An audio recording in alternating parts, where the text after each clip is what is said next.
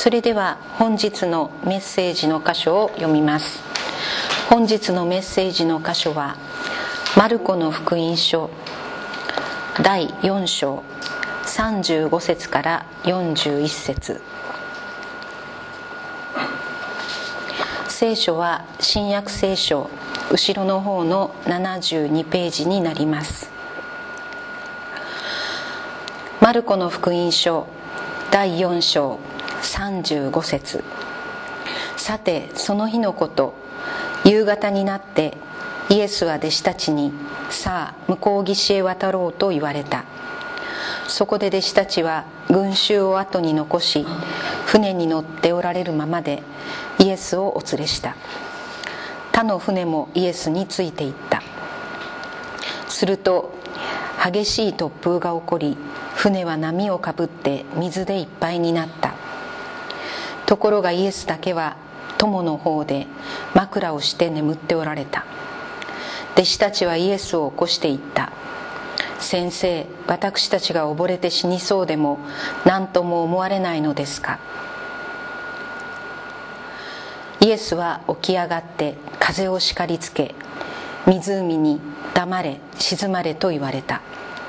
すると風はやみ大なぎになった。イエスは彼らに言われた。どうしてそんなに怖がるのです？信仰がないのはどうしたことです？彼らは大きな恐怖に包まれて互いに言った。風や湖までが言うことを聞くとは一体この方はどういう方なのだろう？本日はこの箇所より「沈まない船」と題してメッセージをお願いします。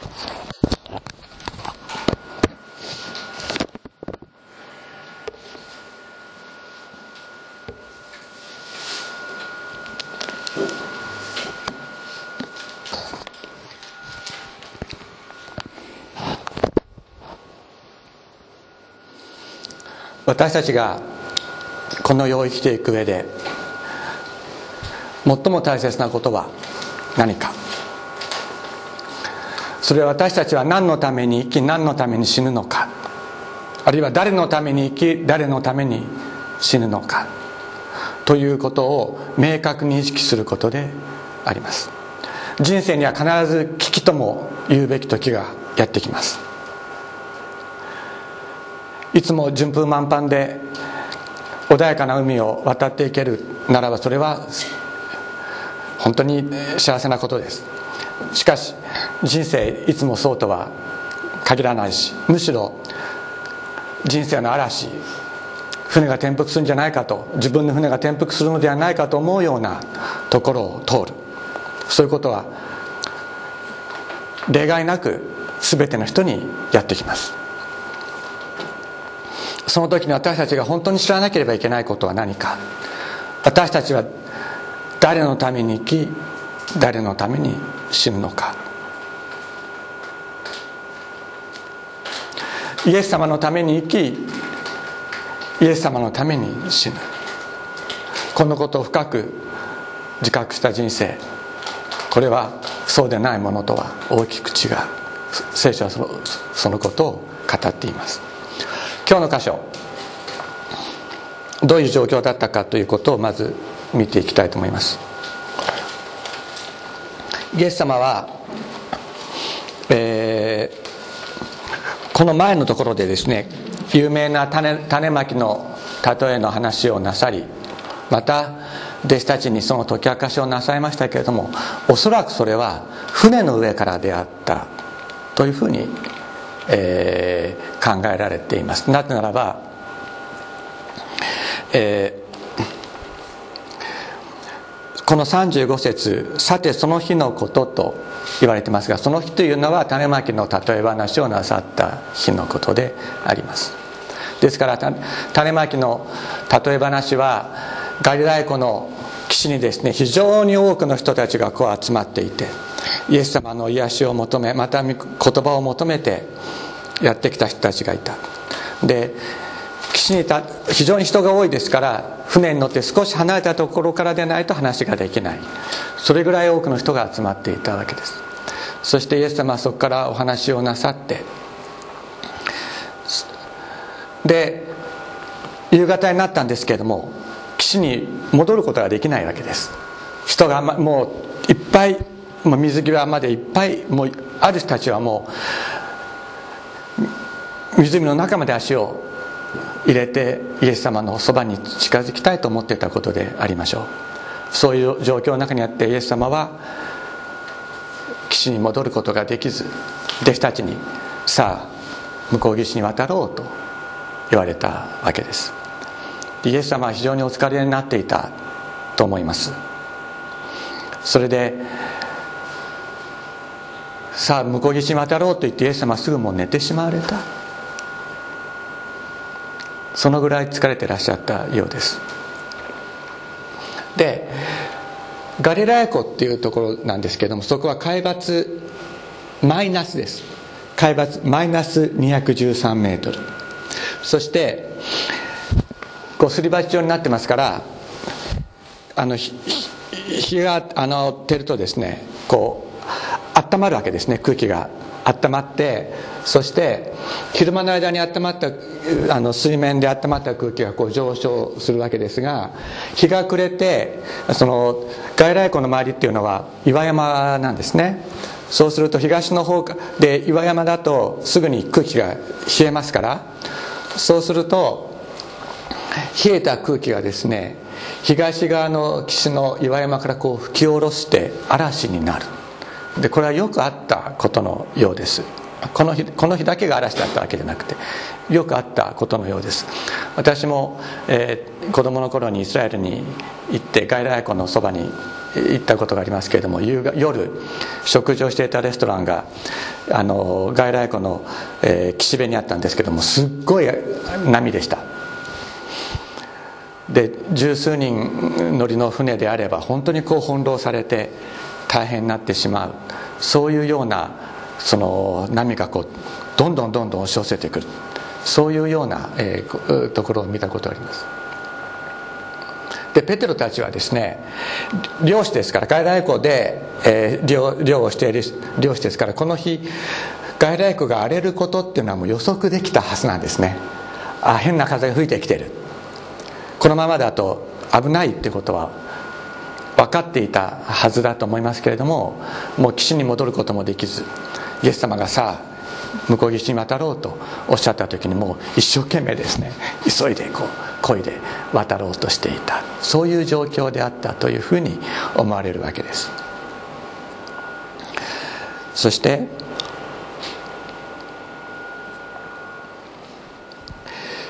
そうです、まあ、ここ今あのお話した通りですね、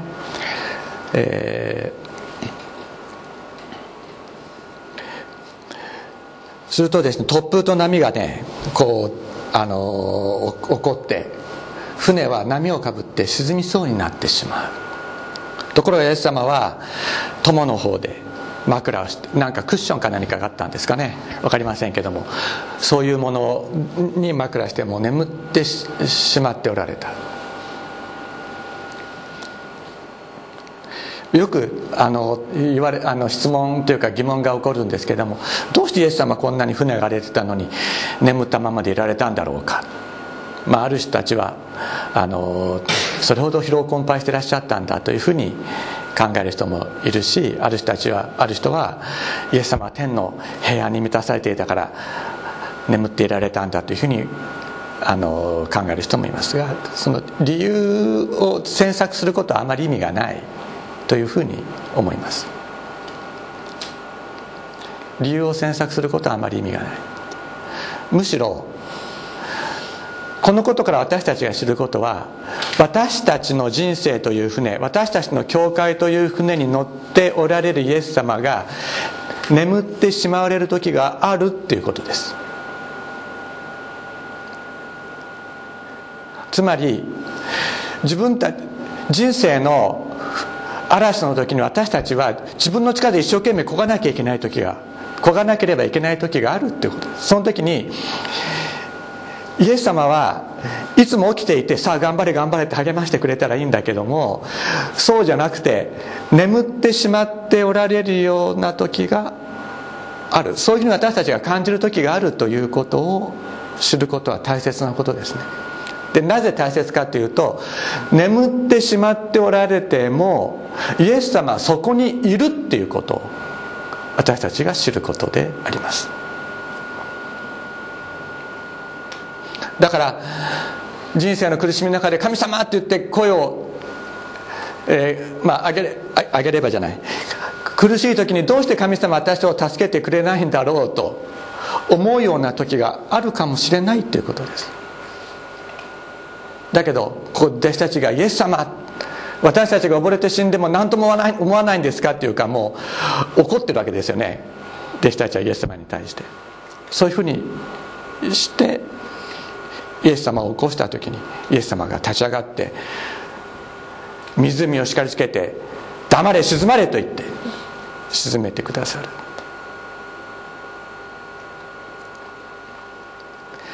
私たちが知らなければいけないことは人生っていうのは嵐がやってくるっていうことです。その時にイエス様が眠イエス様の声が聞こえないと感じる時が時もあるということです。しかしイエス様のイエス様はそこにいる。そのことを私たちは忘れてはいけない。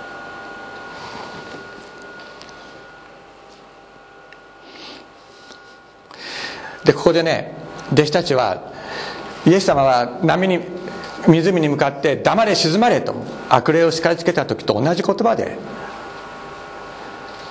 湖を叱りつけ湖を抑えられました沈められました。しかしその後そしてその後に弟子たちにですね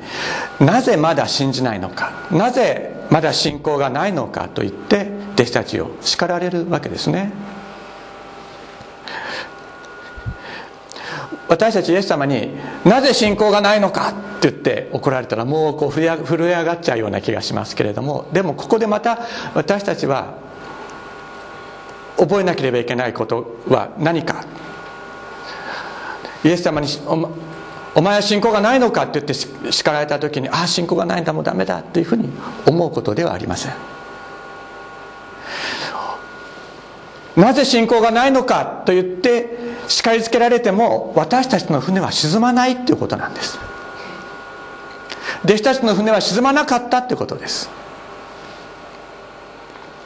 イエス様が共におられたからです。イエス様は弟子たちに向かってなぜ信仰がないのか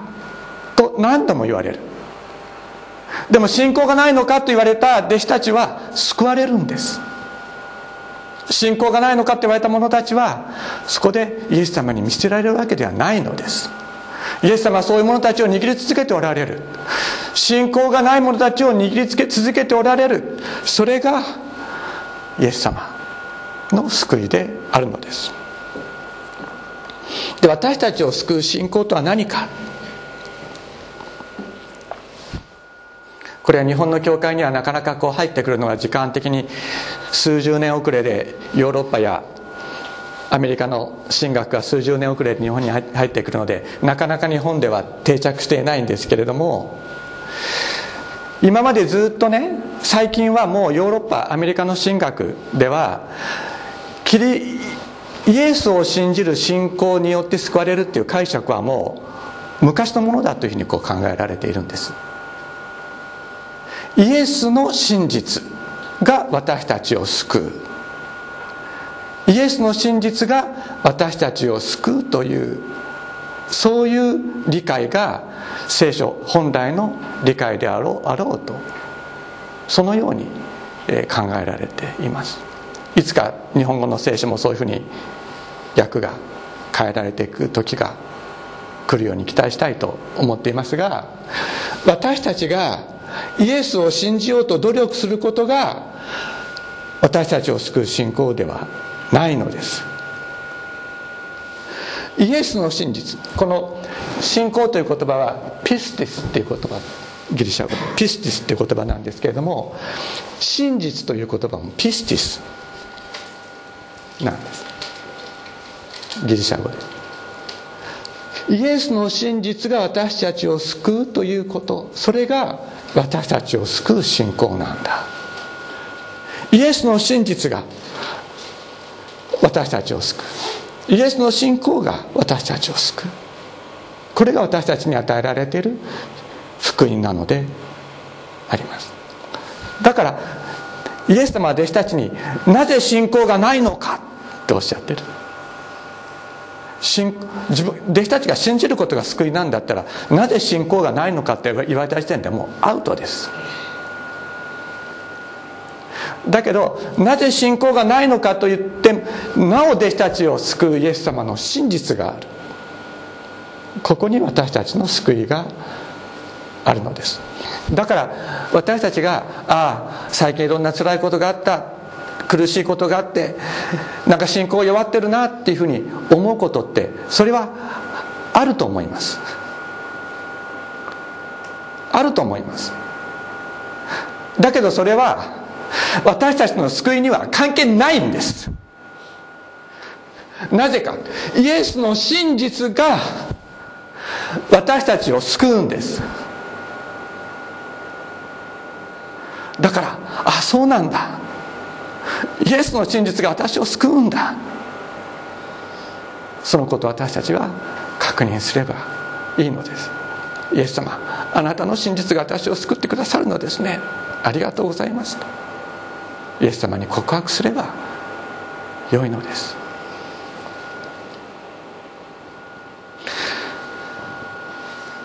イエス様言われました。2羽のスズメは1アサリオン。1アサリオンというのは最小の銅貨言うならば10円玉みたいなもんです。1アサリオンで売ってるでしょう。しかしそんなスズメの1羽でさえあなたあなた方の天の父の許しがなしなければ地に落ちることはないとおっしゃいました。私たち一人一人神様が作られたものそれはイエス様を今信じているものもまだ信じてないものもそうですけれども創造者である神様が創造されたのです。創造したものには目的があるんです。意味があるんです。神様が一人一人を目的を持って創造なさった。創造なさった神様が帰ってこいとおっしゃるまでは私たちはこの地上で生きるのです。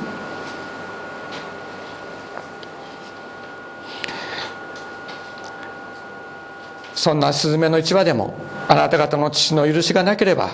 地に落ちることはない。またあなた方の髪の毛さえ全部数えられている。だから恐れることはない。あなた方はたくさんのスズメよりも優れたものだ。神様あなたを支えている。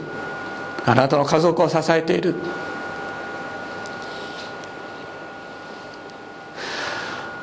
私は皆さんに、えご連絡いたしましたけれども私は、え木曜日から、え金曜の夜まで金曜日まで、え金沢に行ってきました。で金沢の、え独立金沢キリスト教会という教会がありますけれどもそこの、え岡田公公というのは信仰の公と書くんですけども、えー、岡田公牧師岡田先生があのずっと私のメルマガを読んでくださっていて、えー、教会でも「元気の出る聖書の言葉」という本を伝道のために使ってくださって、えー、います。でまた、えー、金沢のあのキリスト教書店の CLC の店長の藤尾さんという方は私のもう昔からの読者で私を CLC に、えー、紹介してくださったりまあたくさんその教会ではその元気の税聖書の言葉を使って伝道してくださってきました。で、まあ、そういうこともあって、えー、岡田先生には一度会いたいというそ,、まあ、そのようにも言われていたんですけれども、えー、この間金沢に行った時に、えー、行く前に、えー、岡田先生にご連絡してお会いしたいというお話をしました。そうするとあの教会でやってらっしゃるあの教育園ですね。あの児童園があるんですけれどもそこで子どもたちのために話をしてほしい。また夜には辰野辰野口伝道所というところで集会がある。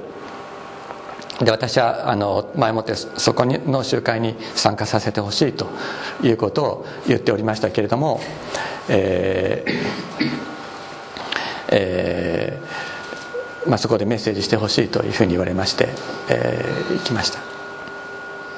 いろんな出会いがあって本当に感謝でしたけれども金沢金沢に着いたらすぐにですね、えー、岡田先生、えー、長崎キリシタン、えー、殉教記念碑っていうところに連れて行ってくださいましちょっと電気消していただいてもいいですか？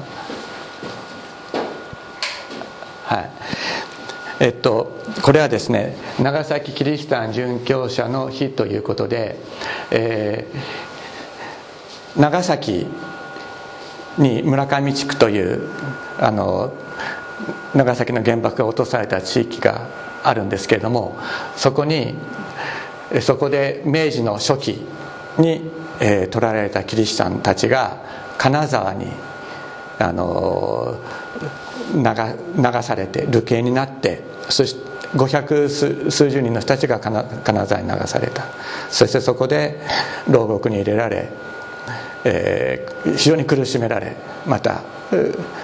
殺された人たちもいたわけですけれどもその人たちを、えー、記念する日です。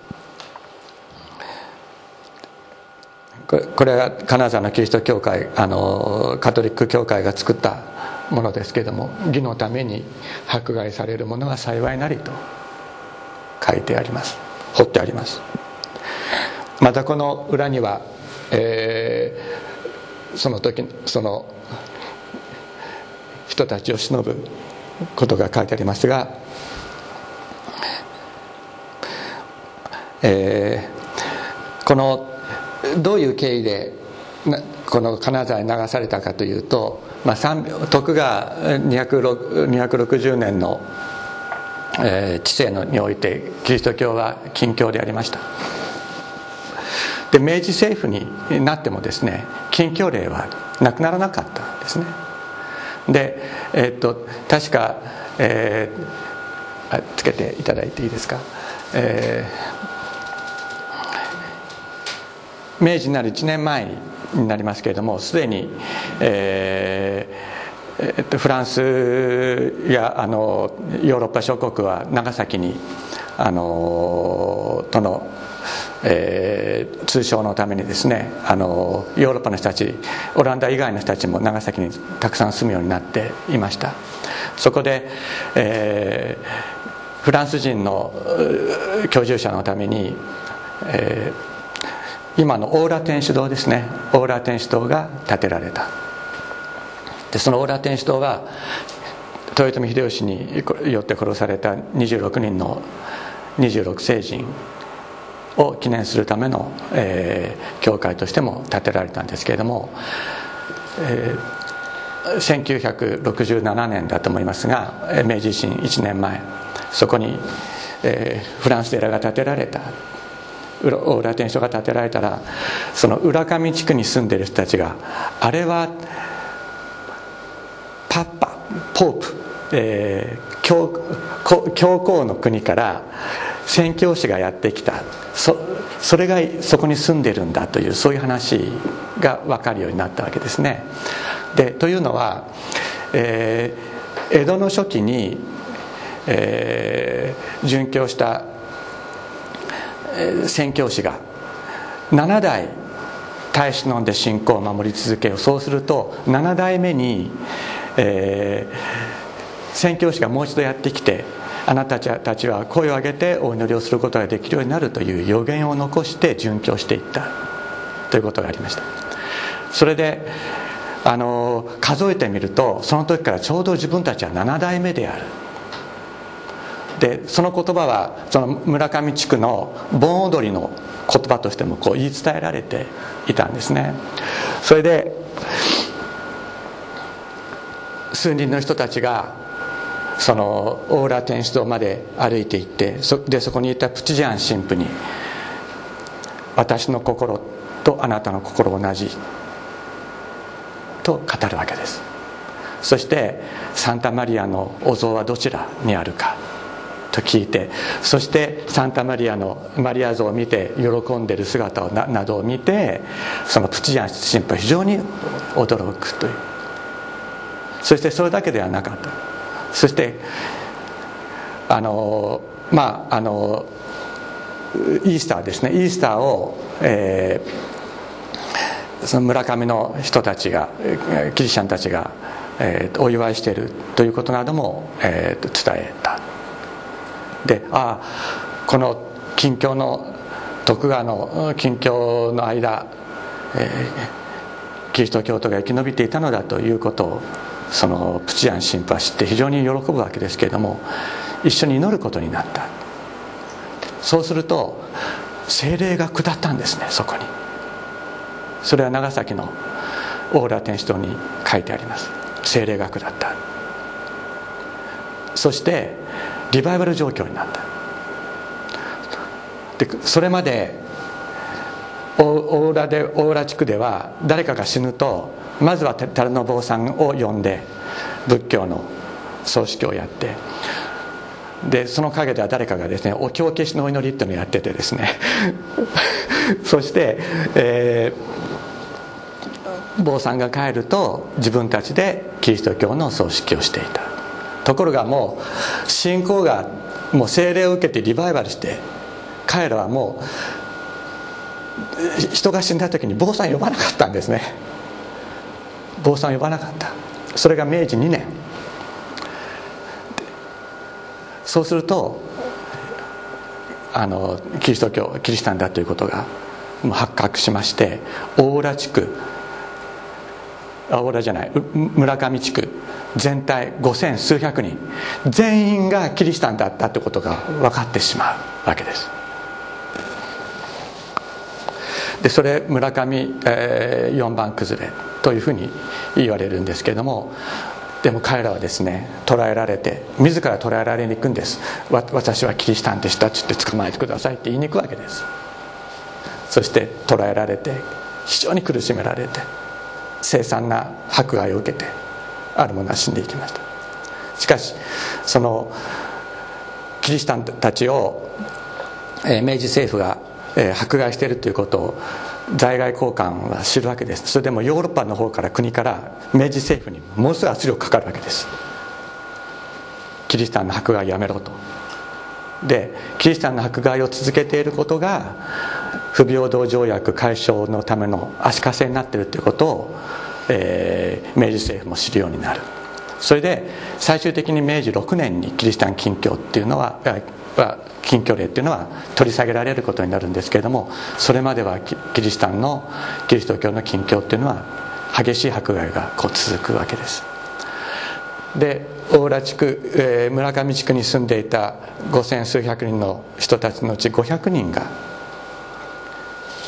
加賀藩、えー、金沢に流された。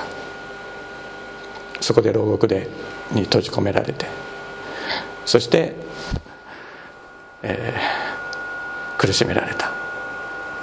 百数十人の人たちがそこで死んだという記録があって。そして近年道路工事をしている時に多くの骨が出てきたということでありました。しかしその岡田先生からその後のことを少しお話聞いたんですけれどもその牢獄で、えー、捕らえられている時にその看守であった人たち看守であった人牢獄の極利ですね。看守がそのキリスト捕まえられているキリスト者たちの姿を見てその姿を見ることによってイエス様を信じるようになった。でその人は伝道者になったそうです。そしてその人の伝道によって香川豊彦先生がキリストに導かれる。ということが起こっていったっていうんです。香川香川豊彦というのは、えー、大正初期にかけて日本で非常に大きな社会運動を起こしたキリスト教主義による社会運動を起こした人です。その話を聞いて本当に心を打たれました。彼らは苦しい目に遭わされました。ある者は命を落としました。だけど彼らの船は沈まなかった。命命を落とした者たちも彼らの船は天の港に着いたのです。そして彼らの生き様を通してまた死に様を通して加賀谷豊彦先生に受け継がれていく信仰の系譜がそこに脈々と受け継がれていった。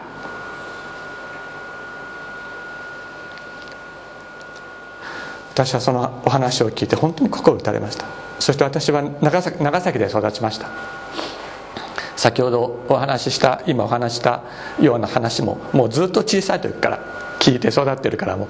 うもう何十年前に聞いた話でも今でももう覚えている。そのぐらいよく心に刻みつけてそして彼らを自分の憧れとして少年時代を過ごしました。26世紀によく行きました。26世紀の記念館によく行きました。そして12歳で信仰を告白して豊臣秀吉に殺されたルドルドビコ茨城という少年の生涯に憧れて神様このように導いてくださいと。そういう祈りをしながら生涯幼い時過ごしていたことをその時の記憶がよみがえりました。私たちの人生決して思い通りになるわけではありません。しかし私たちの私たちに与えられている信仰。それはイエス様の真実が私たちを救うという信仰であるのです。カトリックの神父で、えー、片柳宏という博文というのかな、えー、有名な方がいらっしゃいます。この方はマザー・テレサのところで使えたこともある人でありますけれどもこの人がこういうことを言ってる命は守るものではない。命は守るものでなく命は生きるものである。という言葉を書いています。では生きるとは何か。生きるとは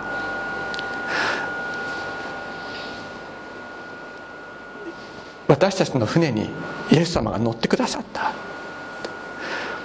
イエス様が乗ってくださった船は沈まないということを知って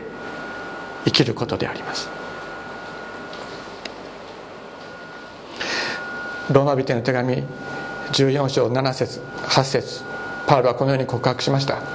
私たちのうち誰一人として自分のために生きているものはなく誰一人として自分のために死ぬものもありません。もし生きるなら死のために生きもし死ぬなら死のために死ぬのです。ですから生きるにしても死ぬにしても私たちは主のものだ。生きるにしても死ぬにしても私たちは主のものだとパウロは告白しました。命は生きるためにあるという時に生きるにしても死ぬにしても私たちは主のものであるということを私たちは告白しながら生きていくことです。それは必ずしも全員が伝道者になったり牧師になったりするということではありません。また全員が迫害に耐えて殉教していくということでもないのです。何をしていても何ができなくてもどこにいても私たちは主のものなのだ。私たちは生きていても生きるにしても死ぬにしても私たちは主のものなのだということを私たちは知ってそれを告白しながら生きていくことであるのです。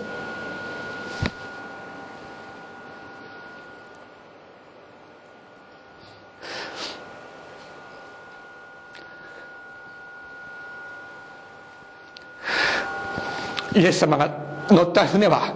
決して沈むことはない。必ず私たちを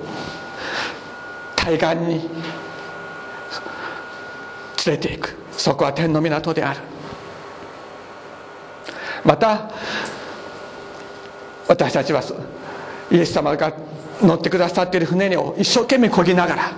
この地上を生きていくのです。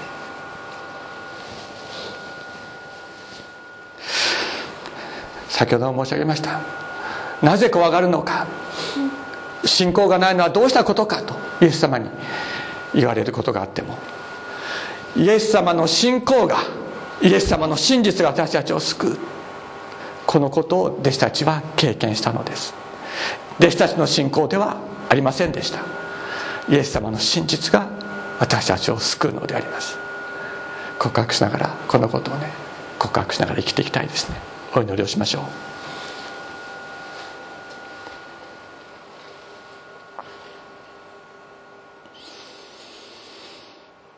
今日の聖書の言葉を心に思い巡らしてしばらく祈るひとときを持ちたいと思います。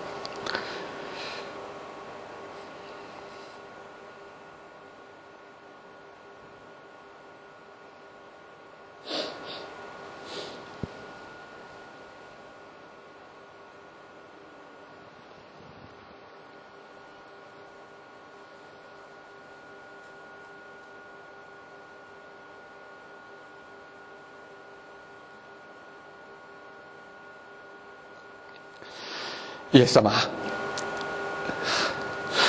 あなたは沈みかけていた私たちの船に乗ってくださいました。